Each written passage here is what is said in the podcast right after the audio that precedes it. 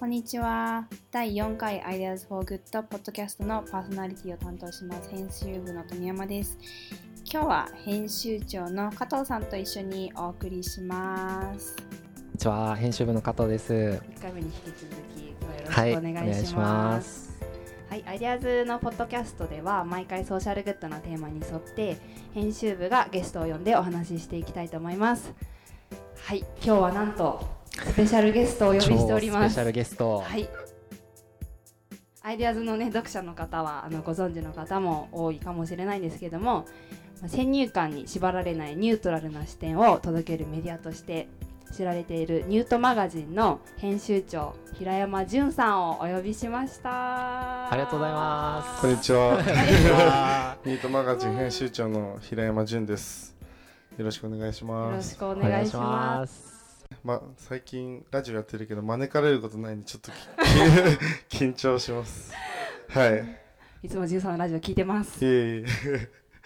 いやー、よろしくお願いします楽楽ししみです。はい。はい。えっとまあ今日はじゅんさんのことから、まあニュートマガジンのこととか結構大まかなところもいろいろお話ししていければなと思ってます。ではい今日はあの編集長の加藤とえっとじゅんさんのまあ対談形式みたいな形で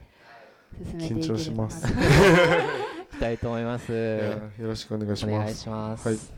今日ちょっとあの工事がですね後ろで行われてましてもしかしたら途中雑音が入るかもしれないんですけどちょっとその辺はあの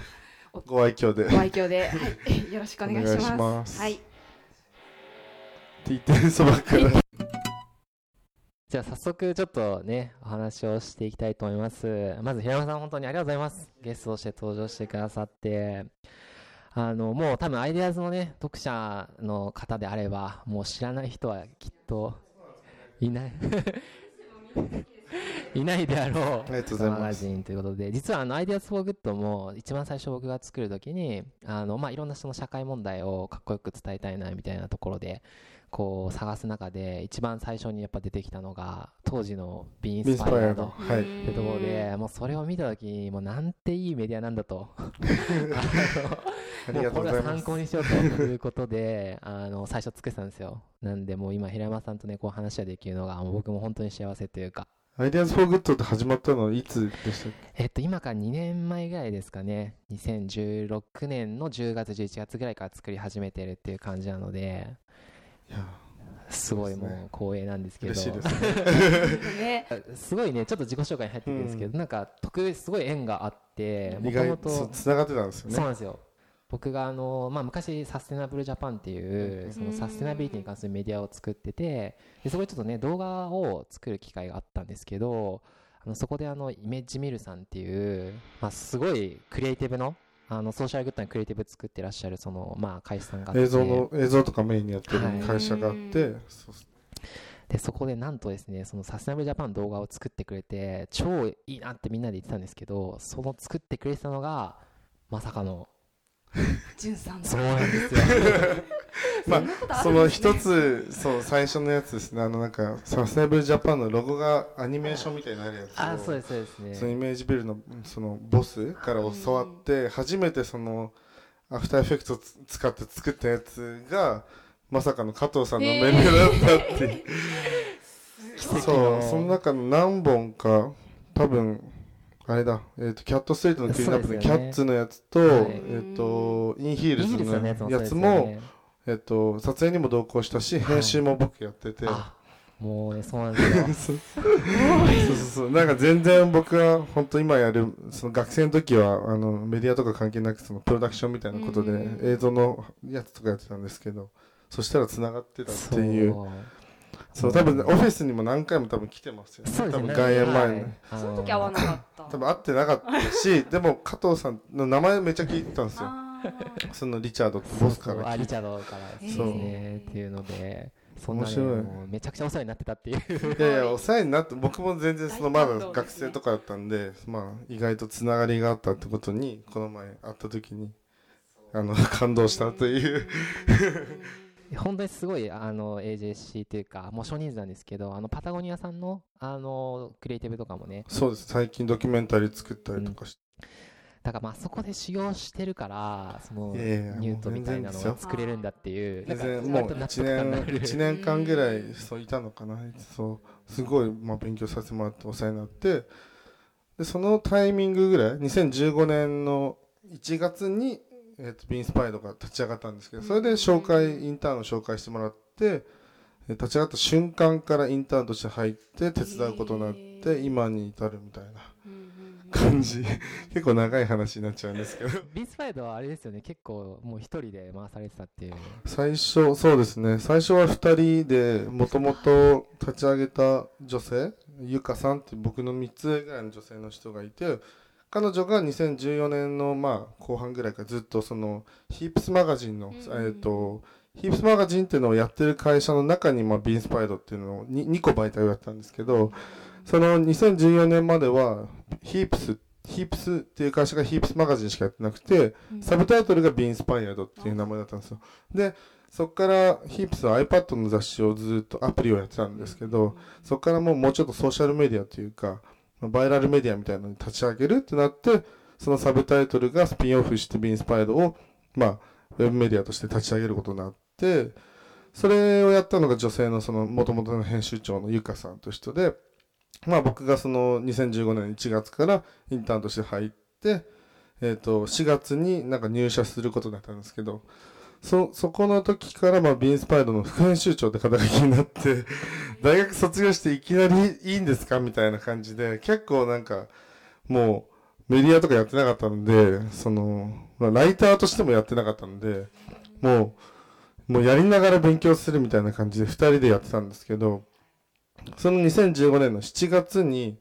えっ、と、そのゆかさんがそのストックホルムに行くということが決まっていたらしくて 一、一年間ぐらい、まあ、あの、ビジネススクール、ハイパーアイランドっていうビジネススクールに行くっていうのを、カオスパイロットみたいな、そういう系譜のなんか、ビジネススクールがあるんですけど、結構デジタルクリエイティブに強いビジネススクールで、で、彼女はそこに行くことが決まっていて、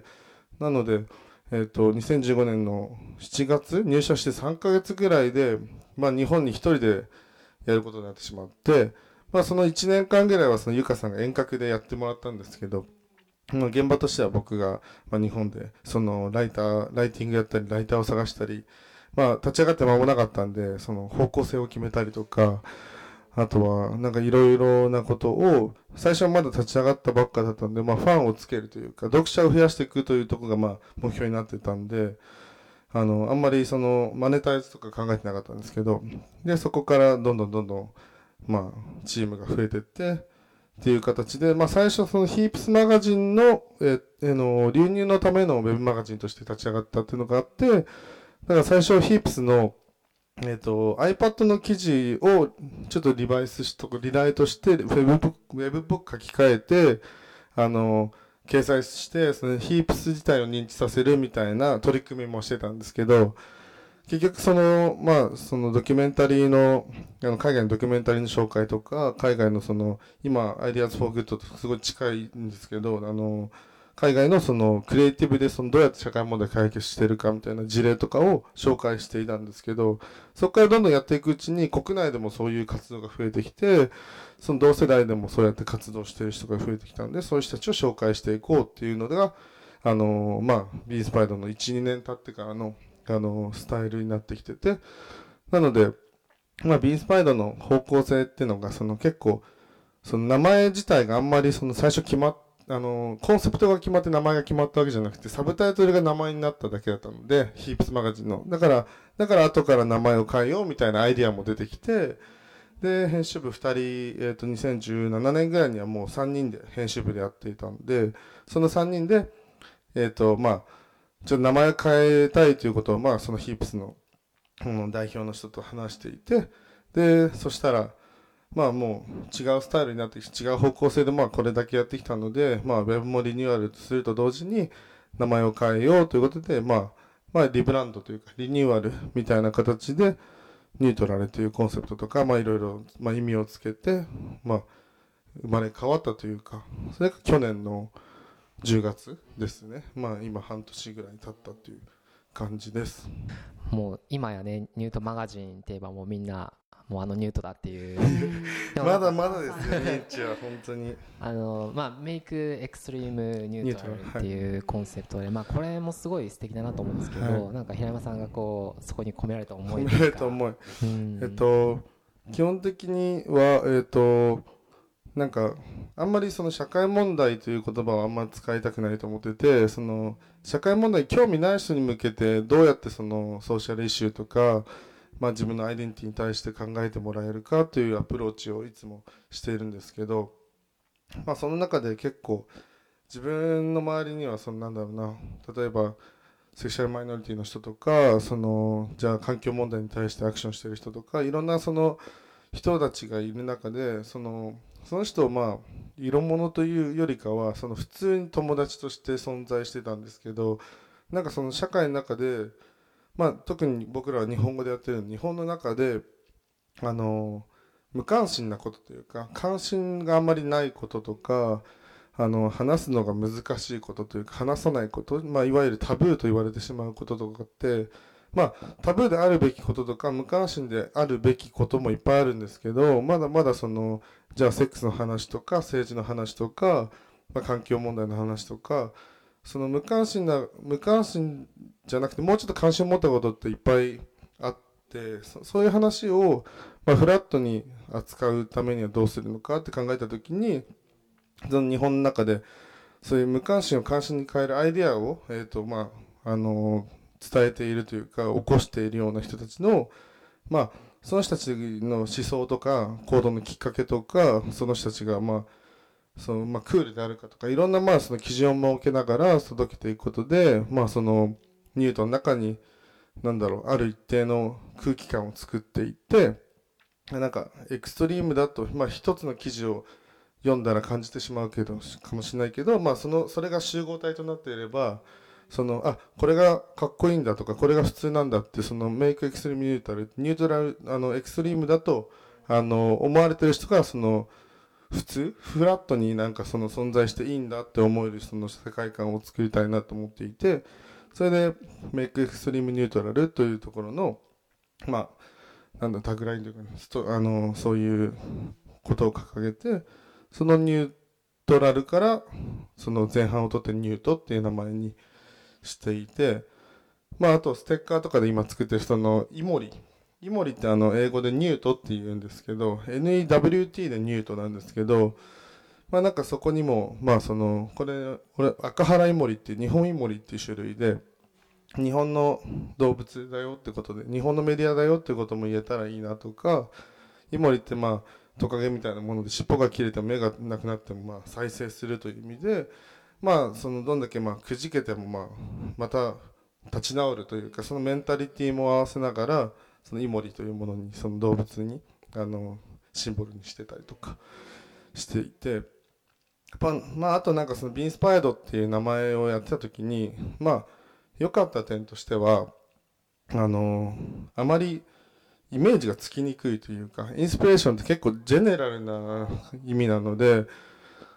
例えばそこにそのなんだろうなすごい意味を込めすぎるとそのバイアスがかかってしまうというかそのタイトルとかあの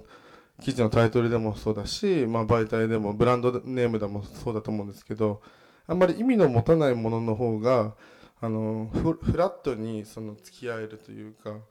あのスッと入ってこれるんじゃないかなと思ってニュートってあのもともとない言葉なのでまあテクニカリあるんですけどあの白血球の一つの あの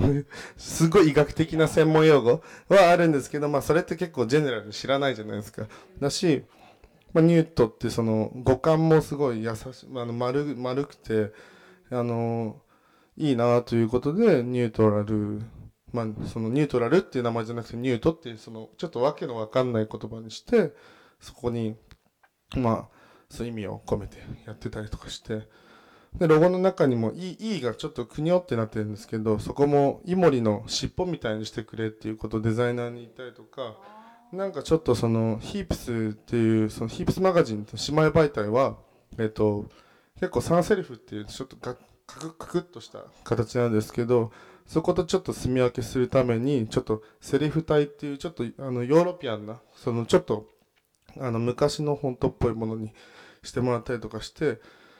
まあなんかそれでちょっと差別化をしたりとかしてまあその今のニュートになったっていう感じです。はい。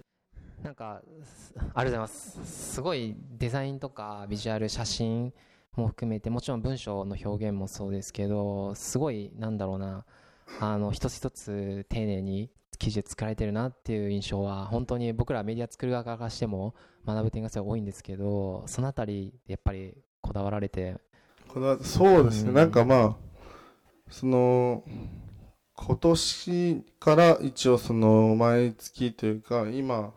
6月はやれなかったんですけどあの一応特集みたいなことをやろうとしてたりとかしてその去年まではその本当に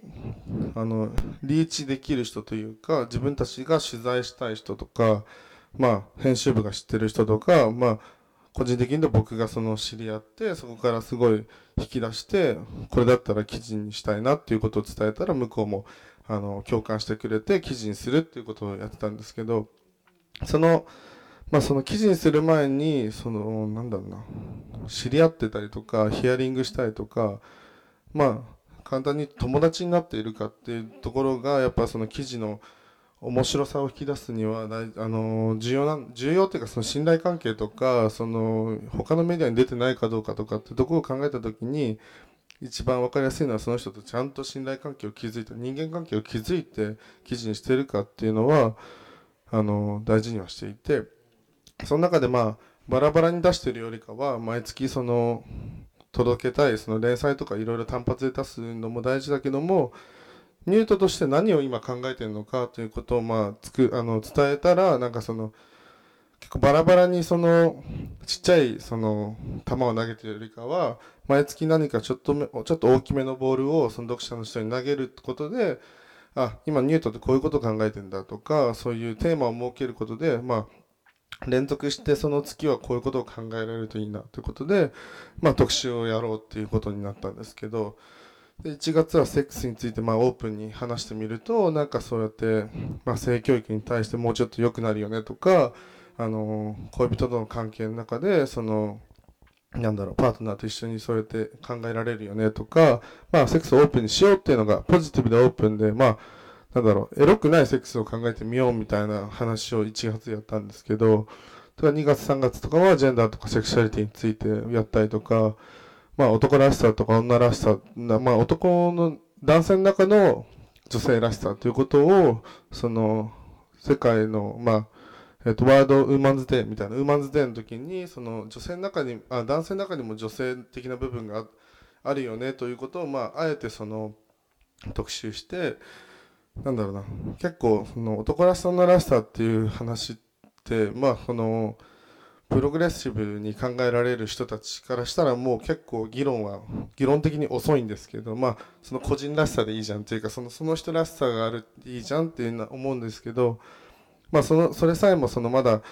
あの考えてない人にとってはまず男らしさと女らしさってななんでそういう言葉があって何をまず問題なんだっけみたいなのを考える機会をなんか作れたらニュートとしては嬉しいなと思っていてそれを3月にやったりとか3月4月か。で2月は老いについてやったのかな。エイジングあのまあ老い、まあ、2 3 0代の読者がまあ多いんですけどそういう人から見たらその老いるってことはどうどう思ってるんだろうみたいな精神的な老いと、まあ、身体身体的な老いがあってっていうのをまあそういう感性を聞いていく特集とかまあ、5月は、まあ、環境に対してのゴミゼロっていうイベントを、まあ、そのキャットスイートの元気もやってたりとかして、なんか環境問題についての、なんか、えっ、と、特集をやったりとか、なんか、そういう感じでやってたりとかして、今は広告についてやったりしてます。今日も3本目の記事が上がったりしたので、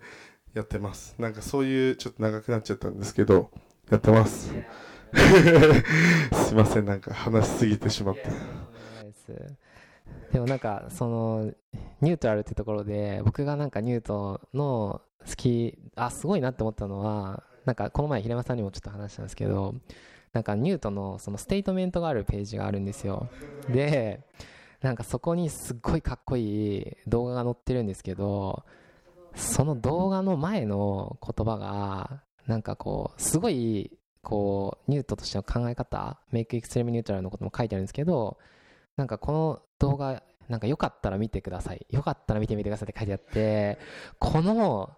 わかります？その、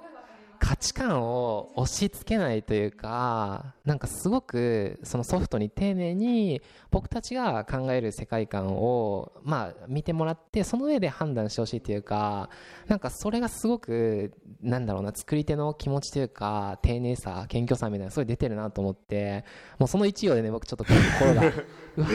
そう、なんかそれを初めて僕も言われて、あんま気にしてなかった文章なんですけど、そうやって読み取ってもらえるとすごい嬉しいです嬉しかったです。なんかなんかね。やっぱりそのまあなんかこれも難しいんですけどやっぱニュートラルであるべニュートラルという言葉を使ってる限りはその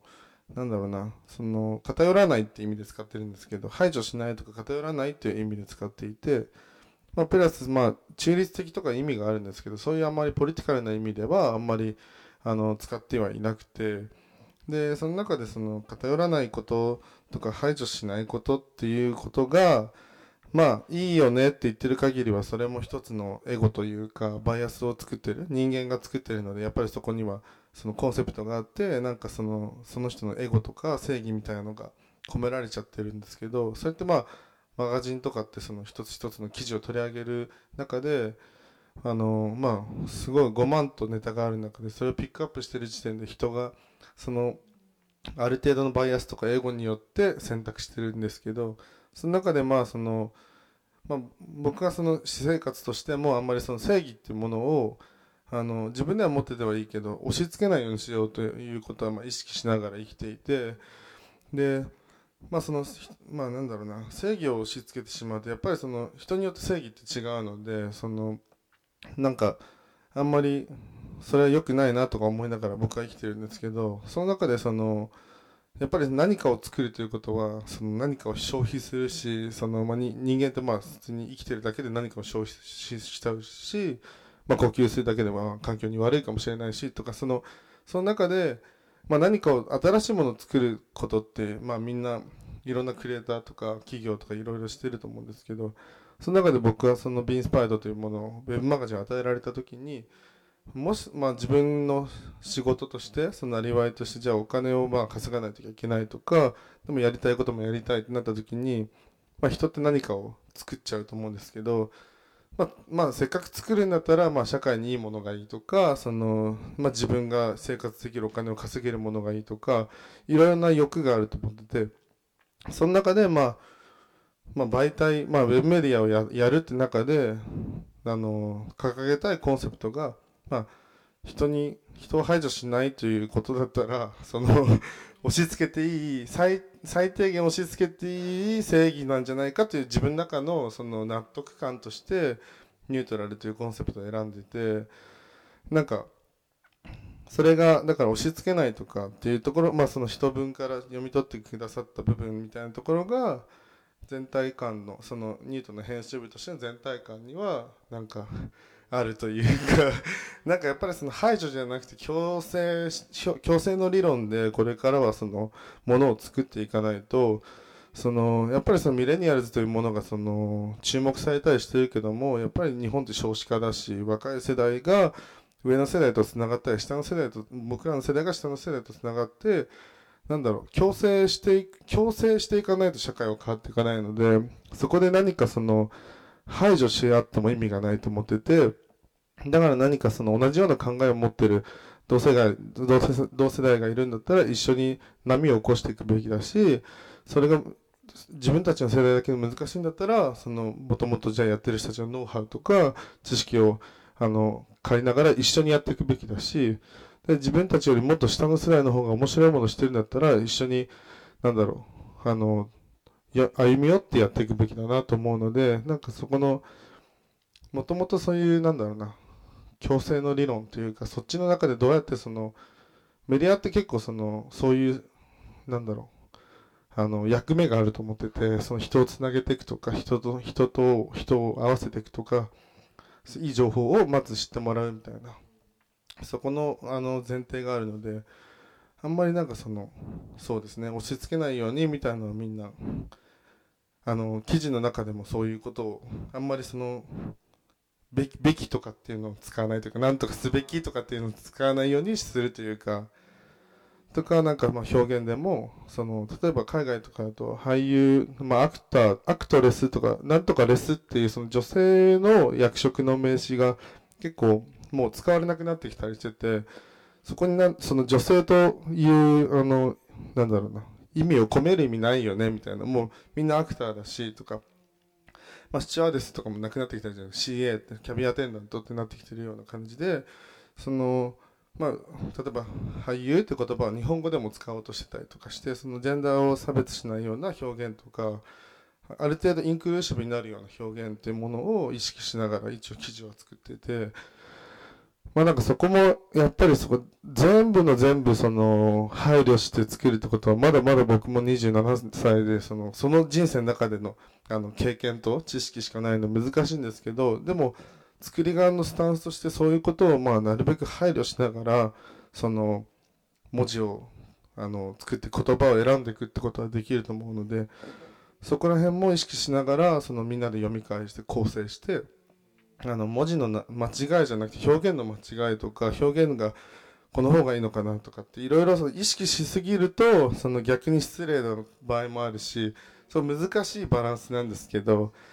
なんかそこのでもある程度パッとその世の中に出た時にはその意識してようがしてまいがあんまりそこのストーリーってその消費されないというかその可視化されないので記事になった時ってどれぐらいのことを考えてこの言葉を選んだのかなんて読者にとって関係のない話でだからなるべくそうやってまあ遂行しながら考え考えを巡らせながら一応まあインクルーシブには表現しようとしてるっていうまあそのコンセプト文からそうやって加藤さんが 言ってくれたのは本当に嬉しいというかなんかあんまり意識してその文章を入れてなかったので逆に嬉しいというかと自然にまあこれぐらいの感じがいいかなみたいな。まあよかったらまあ時間みんな忙しいじゃないですか。だからそのまあ意外と意外とっていうかその都市東京でやってるので東京のトピックが多かったりとかあの Google アナリティクスとか見ると都市の人が多いんですよ。やっぱりその、まあ、東京神奈川大阪とかがそういうのがトップに来てて、まあ、札幌とか福岡とかそういう名古屋とかあの都市の人が読んでるのが多いんですけどなんで都市の人ってやっぱり忙しい中でこの記事をこの、まあ、アバウトのページとか一つの記事読むのってやっぱり電車の中とかその寝る前とか忙しい合間を縫ってその消費してくれてるわけだからまあそういう言葉になっちゃったというかっていうっていう感じです。いや素敵ですね。でもなんか本当その人を排除しないっていうのがその最低限最低限押し付けてもいい正義かなっていうのはすごいなんか名言ですね。まあ名言を残したいわけじゃないんですけど、うん、本当に。でも本当になんかそういうこう考え方とか思想が多分ニュートの輪郭になって多分それは記事の一つ一つとか写真の選び方とか言葉の使い方。で一個一個は点だけど多分ずっと触れてるとその輪郭が読者には多分伝わるのかなっていう気がしてて。そう、ね,、だといいんですけどね。なんかやっぱりニュート読んでてそのあ自分もこれでいいんだってなんか安心するとかなんかそういうやっぱ感想とかも多いと思うんですよね。なそのあたりってなんか本当にこう受け入れてくれるじゃないですけど自分が排除されずにあのニュートが考える世界観の中で自分もちゃんと生きていいんだっていうふうに思えるっていうなんか一つのいい変化を作り出してるんじゃないかなっていうのはすごくいつも思ってますね。ありがとうございます。なんかウェブメディアって一人で読むことが多いというか、紙の雑誌って多分なんだろうないいものがあったら共有できるじゃないですか。紙でパッと。紙僕は紙が大好きな人間なんですけど、まあでもウェブも大好きで、そのウェブと紙って別になんだろう二項対立というかそういうものじゃないと思うんですよ。誰に届けたいかという話なだけなのでそのなんだろうなその僕はウェブメディアからそのキャリアが始まってやるんだったらニュートみたいなコンセプトがいいなと思っててでしかも今だったらまあほぼみんなスマホを持ってると言っても過言ではないしまあスマホってインフラになってると思うんですで w i f i もまあまあ、マクドナルド行けばつながるし、スタバ行けばつながるし、まあ、家庭にある人だっていっぱいいるし、そうすれば、スマホがあって Wi-Fi があれば、そのアクセスできる、あの、表現方法というのが Web のやっぱいいところというか、インターネットの強いところで、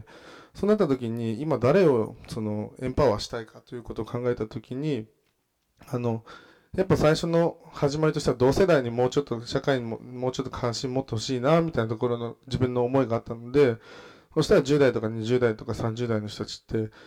まあスマホ持ってるししかもただで読めるとかになればもっとアクセスしやすいし。で、まあ、課金とかしちゃうと10代だと、まあ、クレジットカードが持ってないとか例えそういうテクニカルなその障壁がいっぱいあってじゃあこれからどうやってフリーでそのやっていくかということも考えるんですけどそのやっぱウェブメディアというそのツール自体がいろんな人をアクセスボンっていうかアクセスできるってことがあの僕の考え方にはすごい近いあの近いアウトプットだったのですごい好きでで紙いや紙ももちろんやりたいんですけど紙をやるときにはまた違うその意味があるというかちゃんとそのアーカイブするとか表現をもうちょっとエディトリアルデザインが入るのでも違うもっとそのアートとしてとかデザイン性が高いものにするとかそこに残していくものそのあの質量があるのでその世の中にポンとその紙をあの資源を使って本当に残したいものを紙にしようかなっていうのを今考えたりしてるんですけどなんか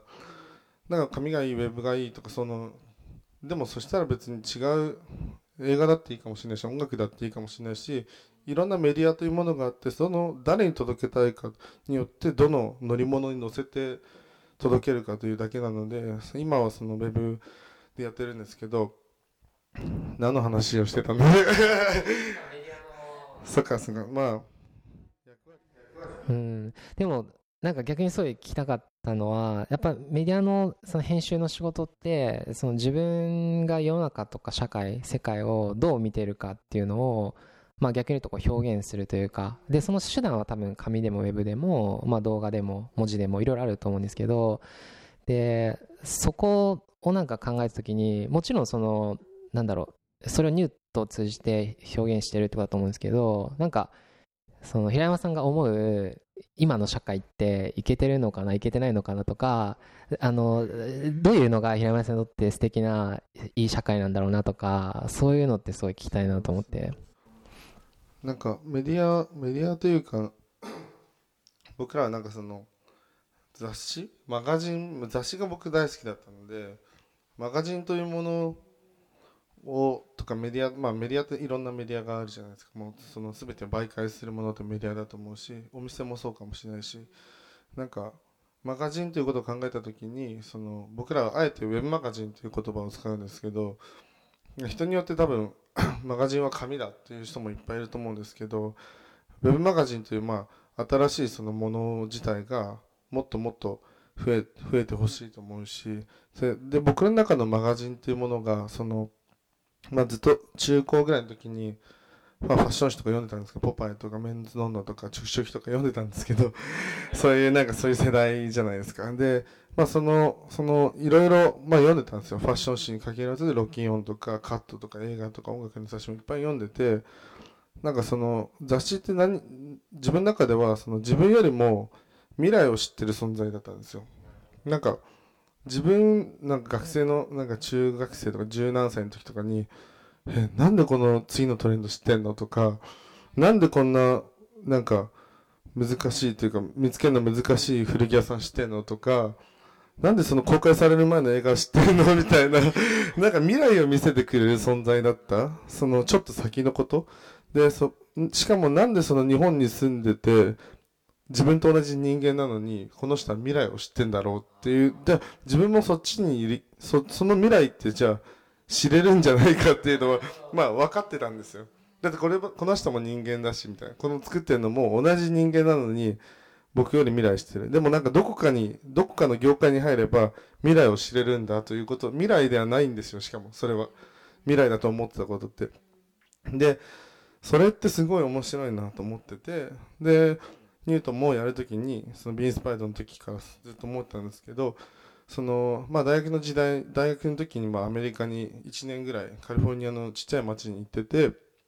まあそこの田舎だったのにかかわらず、やっぱりその、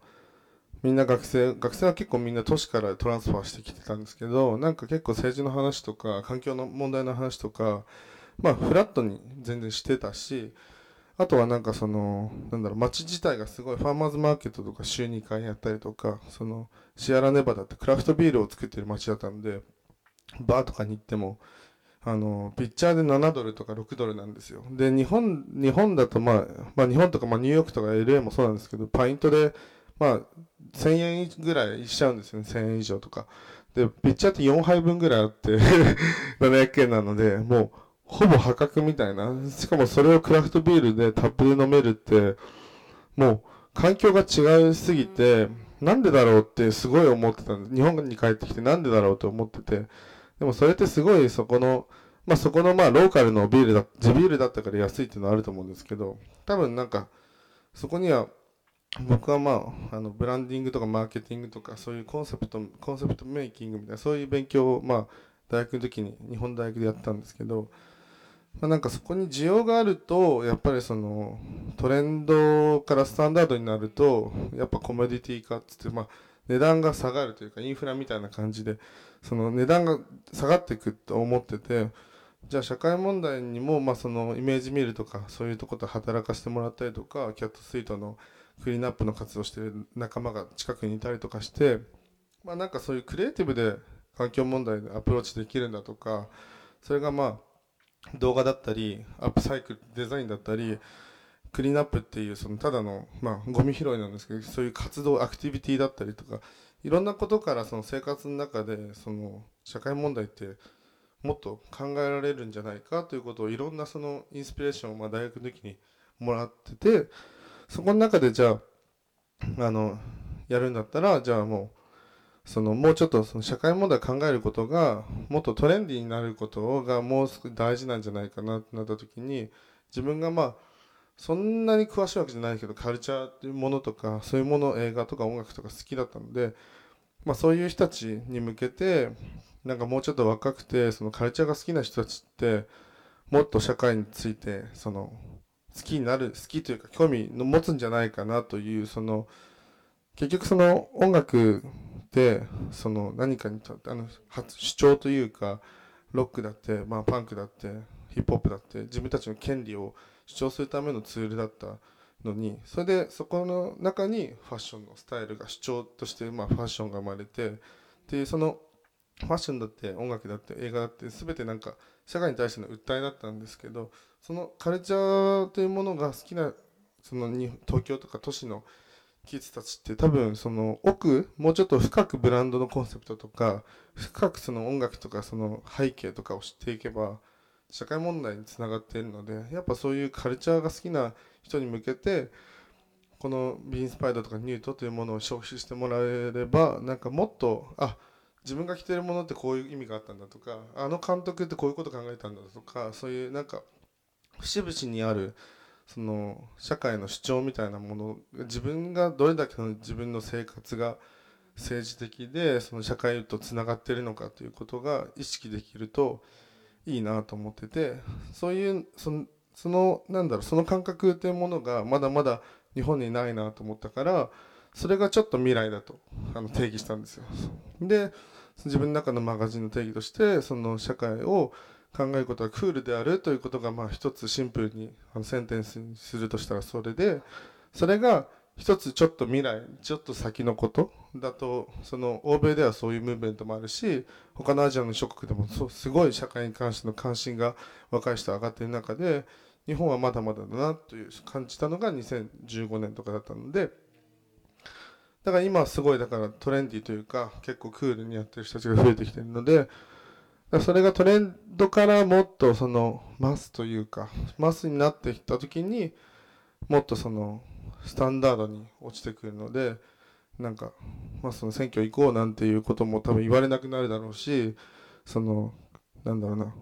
オーガニックフードオーガニックという言葉もなくなってるかもしれないしそこのそこまでのそのもっと長期的なプランをあの思いながら今その何をやるべきかみたいなことは考えてたりしていてそこのちょっと未来を見せるというところがまあ僕ら僕にとってのまあマガジンと言ってる意味というか、まあそそれがまあメディアそのの意味意味というかかなみたいなとか思ってます。なるほど。でも実際になんかもう ニュートって多分そういうまあ社会問題とかまあ社会問題というかまあ個人の問題も含めてすごくそのなんだろうクールにその記事というまあプロダクトを作ってると思うんですよ。でそれを逆にすごく消費しその文脈で綺麗に消費してくれる今ファンとか仲間がすごいいっぱいいると思ってて。ってなるとなんかもうニュート自体がある種そういったこう今のまあ文化というか若者のカルチャーみたいなものをまああの一種のこう象徴とまではいかないかもしれないですけど体現している場所だと思ってて。なんかそういうのにやっぱりこう大人の人とかすごく興味持つ人もいっぱいいるんじゃないかな。そうなんですかね。なんかそこまでまだ本当にある一定の人たちというかが見てくれてる。なんか僕僕僕もなんかその数字でその Google アナリティスとかで見ると毎月10万人以上の人が読んでるんですよ。ユニークユーザーで。であんまり想像できてなくて10万人というものを。え。ー、そうそうそう。でも結構いるなみたいな手応え。逆にその10万人もこのその世界で読んでる人がいるんだって思いながらもパッとまあ見える人たちってまあ1000人いたらすごい方じゃないですか。その自分の中周りで何百人とかしかまあそのパッと分かんないのでどれぐらいの人がそうやってまあ好きで読んでくれてるかってことはあんまりその想像はしたいけど想像できない状態でそうやってあの言われるとえそうなのかな？みたいな。いやでもなんかそういうあんまりそのそうですね。自分たちがそのなんかそのすごいとか思って全然思ってないんですけどそうやってまあこうやって読んでくれるだけでもなんか嬉しいというか、なんか。なんかその記事も消費するあの記事も読んで楽しいとかそのいろんなあると思うんですけど多分ニュートのすごくあの、まあ、僕が思う価値はなんか今ニュートっていう人たちが何をかっこいいと思ってるのかっていうのがここに行けば分かる。で多分それは多分すごくまあマーケッターとかトレンドセッターの人にとってもすごい価値ある情報なんじゃないかなと思ってなんかその記事とかこう文章が立ち上がってくるその価値観とか彼らが大事にしたいカルチャーみたいな部分っていうのはものすごくこうある種それ自体も商品価値があるぐらいのものなのかなと個人的にはすごくそうなんですか？なんかそれをそうそうやって言ってくれてすごい嬉しいですね。そうなんかそうでもなんかまあ僕らもそうやってなんかやっぱりその感じているというか周りにいる社そのクリエイターさんとかアーティストの方とかメディア関係の人とか、えーとまあ、広告関係とか PR 関係の人たちが、まあ、その結構イベントにも来てくれたりとかファッション系の人とかそうやってイベントに来てくれて感じるのはそういう人たちなので、まあ、そういう人たちと ちょっと工事のね。工事が。そう。まあなんかそういう人たちとやっぱなんか一緒になんかコラボレーションしたりとかそういう人たちの声をなんだろうあの発信できる場所としてなんかニュートを使ってほしいというかどんどん。なんかその同じような感覚を持っていてそのうちにもしうちができることはそのなんだろうニュートというものの読者を増やしていってそうやって同じような感覚を持っているじゃあ若いクリエイターとか自分たちと同じぐらいのあの規模でもちっちゃくても大きくても何でもいいんですけどあんまり無名とか有名関係なくやっているのでなんかニュートを使ってもしその何か大事な人に届けることができるんだったら使ってほしいというかそこのそういう場所としてそのニュートはあの残していきたいというかこのなんか続けていかないといけないなとは思ってたりはしていて、うん、ちょっと今そういうこう広告とかの話も入ってきたんですけど、なんかこの前もまだ話してて、まあ、メディアのそのマネタイズ。でこれもなんかすごくメディアとしての考え方が反映される部分かなと思うんですよ。なので、まあ、今マネタイズについてどう考えてるかっていうところからぜひちょっとそのあたりを聞きたいなと思うんですけど、なんかそうですね。なんか特集とかやり始めてやっぱりなんとなくその自分たちが考えてるトピックとかその社会になんとなく伝えたい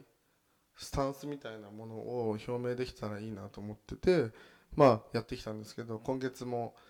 広告をテーマにしてて「アドノットファウンドっていうそのアドって広告で Not Found ってまあウェブでも404のページ Not Found ってページがあるんですけどそれにウェブマガジンとしてちょっとまあ合わせたというかでまだ見ないまだ見る広告っていうのをテーマにして今自分たちが欲しいその広告ってどんなものなんだろうっていうものを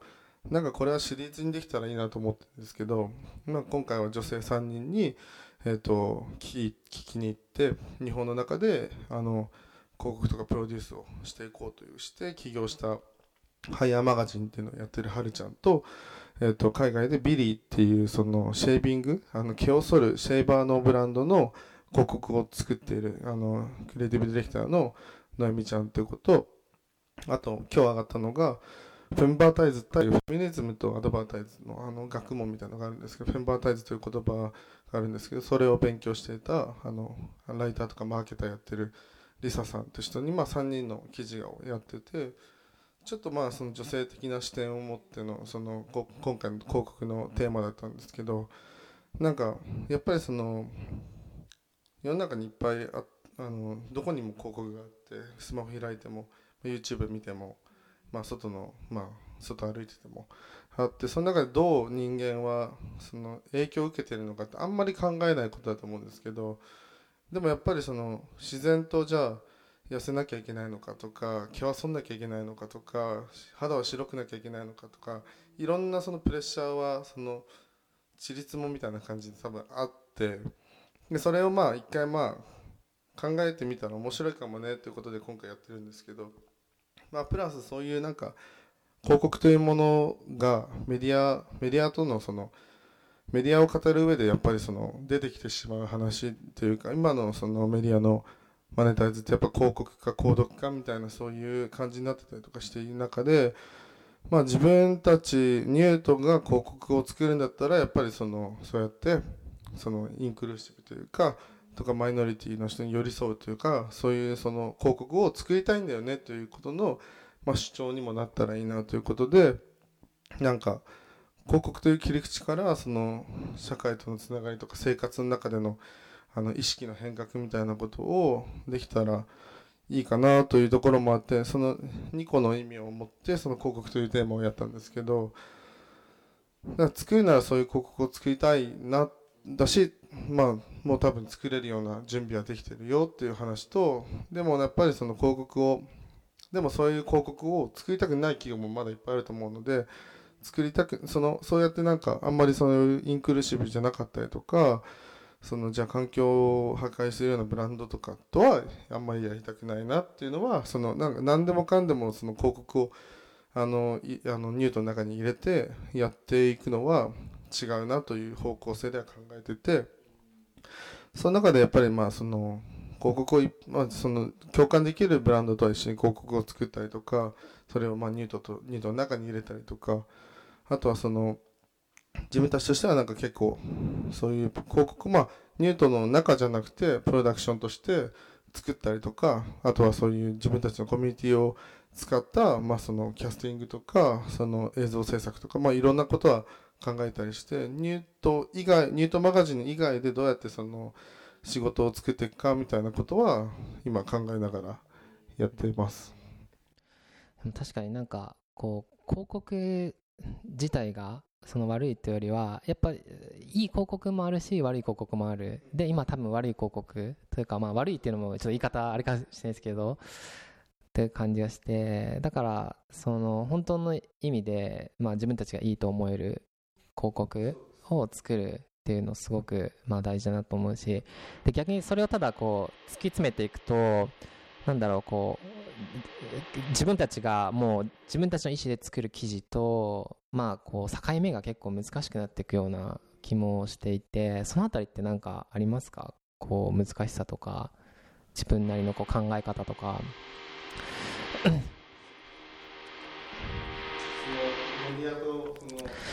そうですね。僕らも結構よく悩むんですけどじゃあその例えばネイティブで記事を作ろうって話が出た時でも本当にやっぱ応援したいとかこれいいなって思うもの以外はやっぱり伝えたくないじゃないですか。ってなるとなんかこのいわゆるそれを聞きに行って取材して書くのとお金をいただくっていうのの境目ってなんだろうみたいなのはそうですよね。結構話になったりして。なんかそれは本当に難しいですよね。なんかそのメディアメディア、まあ、広告媒体というものであればそれはやるべきだと思うんですけどなんか僕らの多分認識だと多分メディアってものがその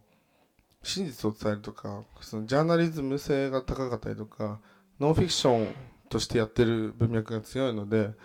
その中でノンフィクションをどうやってそのエンタメというか楽しくそのスッと皆さんに読んでもらえるかってことを気にしてやってる中でなんかその好きじゃないブランドを好きって言ったりとかそうそういうことってやっぱり難しいというかもうその時点でフィクションになっちゃうので まあなんかそそこはやっぱりその僕らも悩むところででもやっぱりそのいろんなブランドがやっぱりあの変わろうとしているのは確かだと思うので企業さんとかがそうやってじゃあセクシュアルマイノリティに対してオープンですよとかあの環境問題に対してアクションしてますよとかっていろんなそのことははじあのずっとやってる企業もあるし新しくやろうとしてる企業もあるしその中で前はどうだったとかっていうのよりもなんか今を変えようとしてることには多分意味があると思っててそういうところであれば一緒になんかなんかポジティブにその伝えていければいいんじゃないかなというかなんか過去こうだったからやんないとかっていうのもなんかもう不毛だなと思うんですよ。過去はこうだったとか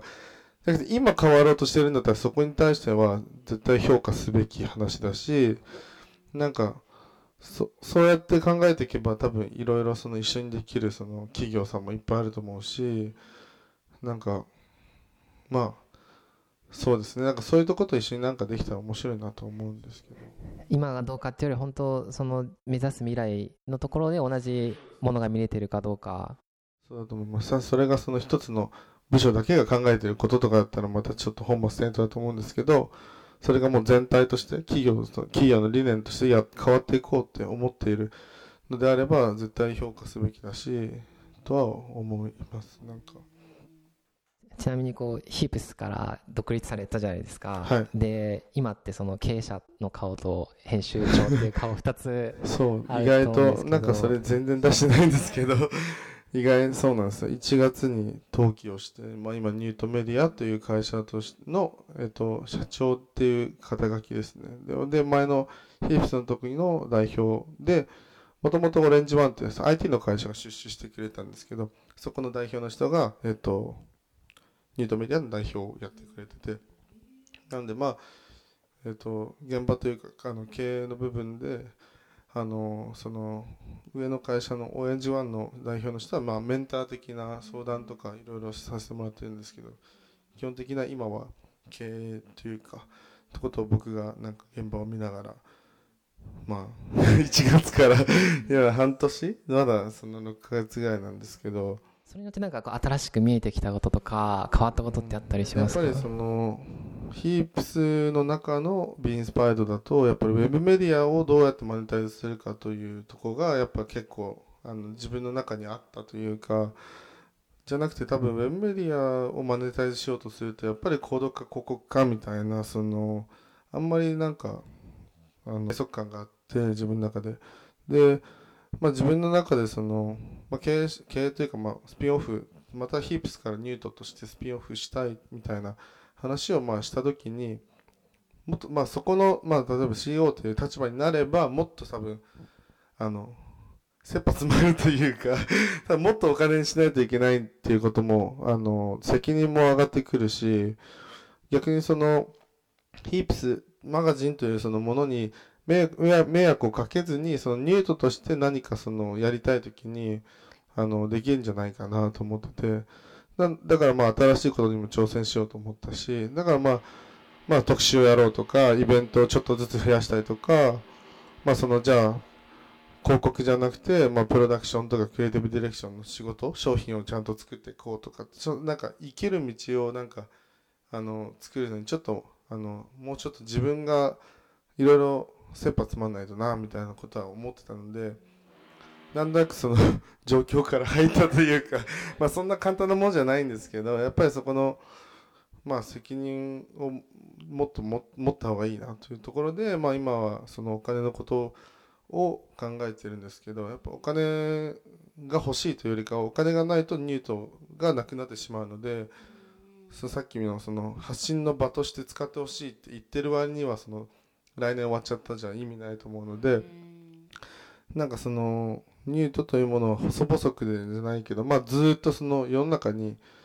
残ってずっとっていうかまあそのなんだろうなその社会に考えること自体がそのスタンダードになるまではあったらなんか使ってくれるんじゃないかなというそのものになってくればいいなという思っててだからまあその来年終わるとかじゃなくてまあまだまだちょっとやんないとなと思っててそれをいろんな ところにあのね相談しながらあのマネタイズはやりたいやりやんないとなっていうところもあるんですけど。なんかそのもうクライアントとその、まあ、広告主とメディアっていう関係性を多分超えてる気がして。そうなんですかね。ですよね。もうなんか同じ世界というか、まあ、自分たちがいいって思う世界に向かって、まあ、共に作る。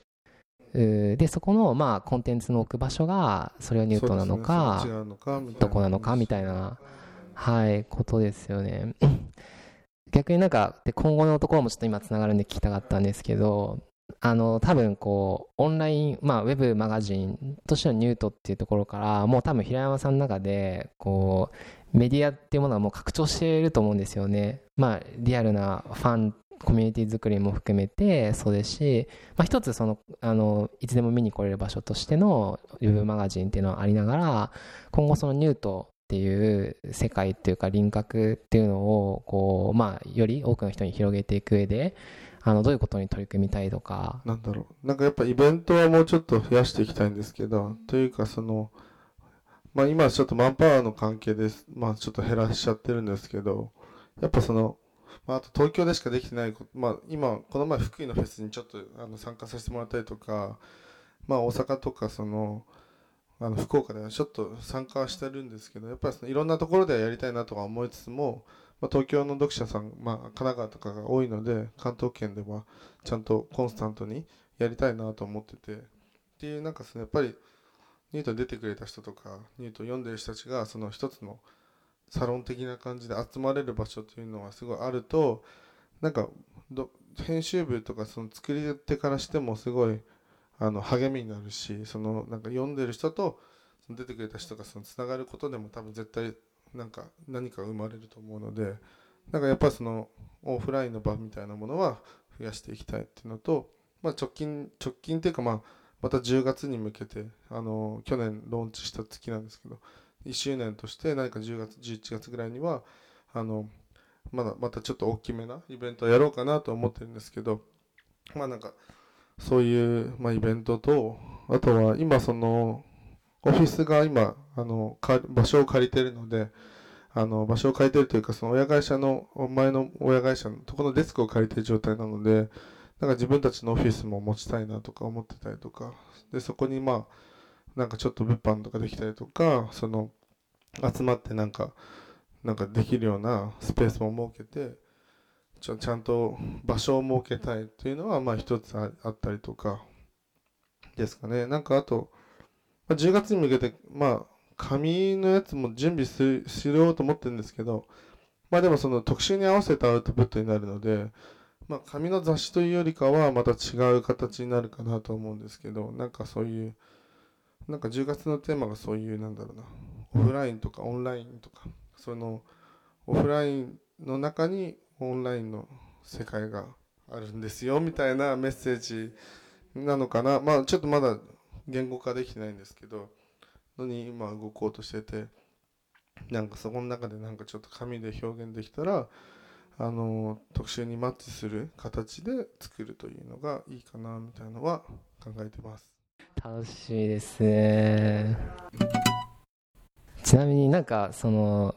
ちょっとプライベートな話になっちゃうんですけどなんか平山さんがそういう世界観構築する上でいつもインプットで心がけてることとかなんかもうちょっと砕けちゃうと例えばプラなんか休日何してるのかなとか。前にこのいたんですけど今喉が枯れてて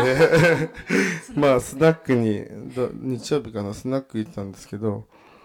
なんかやっぱり人が好きなので人とあとお酒も好きなんですけどまあ食べることも好きなんですけどなんか美味しいものとか美味しいお酒まあその高いものじゃなくていいと思っててそのそういういいその食というものとかお酒のものお酒って結構いい人と人をつなぐメディアだと思っててなんかそこのなんだろうなコミュニケーションを生むものに結構僕はお金を払うというかそれがまあ食事だったりとか今着てる T シャツも上海のパブリッシャーの男の子が作ってる。アマゾンをもじってアマチンっていうのをやってるんですけど上海で作ってる。彼のそのジンのマーチャンダイズというか T シャツを着てたりとかなんか友達のものをまあ着たりとか買ったりとかしてなんかこれがなんかコミュニケーションになればいいなと思うしそのそのこれを知ってる人からしたらその一緒になんかそこから会話が生まれてあのまあなんだろう。自分の Spotify のプレイリストを見せることってなんか似てるような気がする。その自分はこういうこと音楽聴いてるからあのあ近いかもってことで仲良くなれるじゃないですか。とか、まあ、そういう感覚でまあなんかお金を使えたらいいなと思常に思ってて。だからなんか、まあ、スナックもなんかそのそこに集まる人、まあ、スナックに今行く人ってまあなんだろう。若い人でもななんだろうな。誰でもいいんですけどなんとなくそこに行くことがなんか一つの共通言語になるというかそういうものを好むっていうこと自体がその前提としての共通言語になったりとかあとはなんかやっぱりそのソーシャルの場にはなんか好きだから行っててそれで好きだから行っていろんな人に会って喋ったりしてその人がニュートをしてしてくれたりとかニュートみたいな話をしたら面白いねって言ってくれることによって自分も励みになるしその人が本当になんか何か出たいとか活動してて僕がその取材したいって言ったらって思ったらそうやってそのメディアとして出てくれるというみたいなそのなんかその自分が好きなことがをただその友達に伝えるんじゃなくてニュートという場でちゃんとそのもっと多くの人に届けられるような可能性がある仕事をしているのでなんかそうやって自分の生活の中で本当にいい人に出会った時になんか友達にとだけに伝えるんじゃなくてなんかもっとあの10万人とかの人に 広められたらすごいあのロマンロマンのある仕事だなと思っててそそういうことがなんか自分の好きがつながっててすごいいいなと思っています。なんかそそういうなんかこうね日常にある友達とのつながりとかの中からいろんなことを感じてでそれがまた記事になって多くの人に広がってで多分それがまたねこう輪を生んでというか。そうですね。うん。そうですね。本当にいろんな人と会うのが好きなんでなんか本当にもうなんかなんだろう。大学の時の友達からその社会人になった時の友達とかクリエイターの友達とかいろんな人にの感覚を知らないと一つの側面から語ってしまうのが怖くてなんかそういうことをしてますね。いやでもすごいですよなんかそういうなんかこうのが本当で全部今今日話聞いていろいろねすごく分かったこともあるんですけどなんかそういうのが全部伝わってくる、まあ、ニュートだなっていうふうに。今この話聞いて多分また見ると全然違うなと思って。今回なんかそうそういうね平山さんに来てほしかったのもなんかやっぱりメディアの作り手してなんか最近商品普通の商品だとやっぱその作り手の顔が見えるとかそのなんかこう表示がどうのこうとかあるじゃないですか。トランスペアレントにしていこうとか。でメディアもやっぱり一緒だと思うんですよね。なんか記事のそのねプロダクトというかでやっぱ作り手の顔が見えるだけで全然その記事の読み方見え方とか消費できるものが変わってくる気がしててだからなんか僕自身もすごくそのニュートの人っていう部分を知りたかったしな逆にそれより学びたかったしなんかそれがね多分 Ideas for Good の読者の人も多分同じ感想を持ってで今の話を聞いてまたニュートの記事を読むと多分すごいまた受け取る量とか質が変わってくるんじゃないかなと思って。なんか批判とか悪い悪いっていうかなんだろう何でもいいのでフィードバックがあれば嬉しいなみたいな思います。だし最近ちょっとそうやって顔がちょっとまあラジオの記事とか登壇とかすると出ちゃうのでそこのバランスもすごい難しくてやっぱなんかいい面もあるしそのその人がやってるとなることによってのバイアスがまたかかってしまうのでなんかその人に例えばちょっと会った時に印象が悪かったらそのメディアって嫌じゃないですか。だからなんかそういう自分がで出るバランスとか出る場所とかもなんかいろいろ考えないとメディアにあの影響を及ぼしてしまうということが結構、まあ、常々なんですけど結構考えなきゃいけなくて難しいですよね。なんかあんまりだから出ない出ない方がいいっていう意見も僕すごいわかるし出た方がトランスペアレンシーとかそのそういう意味では絶対にあこの人がこれやってるからあこういうメディアになるんだということに腑に落ちることによってのあの消費の納得感とかあのは全然違うなと思うのでそこって結構メディアまあメディアに関わらず何かを作ることは全てそうだと思うんですけどなんかそこはまだ分かんないです。何どれぐらい何倍がいいかっていうのは多分その難しい難しいというかバランスを取ること。まあ、今回のちょっとテーマとして最初言いそびれちゃったんですけどなんかメディアとかそういうまあ広くそういったこう情報を届けるっていう仕事を通じて自分たちが信じるあのいい世の中いい社会を作っていくにはどうすればいいんだろうでメディアがそこで果たせる役割ってなんだろうみたいなのがちょっと今回のざっくりとしたテーマだったんですけどなんかそこでこう平山さんが自分がその上でこれを大事にしているっていうものがなんか一つもし挙げるとすれば。えっ、ー、となんでしょうね。なんか人間が好きだということですかね多分 わかんない。多分そういうことだと思います。人間愛が強いと思うので。なんかうん。共共生の共一緒に何かをやろうっていうそのポジティブなポジティブでクリエイティブっていうことを常にまあニュートの編集部内で言ってるんですけどポジティブであることっていうのがすごい大事かなと思います。なんか。いいですね。ポジティブであり クリエイティブでありポジティブバイブスでやってます、はい、ありがとうございます。いや本当にすごい楽しくね勉強になる話をありがとうございました、いこちらこそありがとうございました。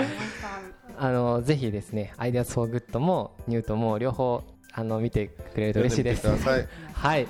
いただきありがとうございました。平山さんも今日はありがとうございました。ありがとうございます。はい。ということで皆さん今日も素敵な一日をお過ごしください、はい、さよなら。ありがとうございます。バイバイ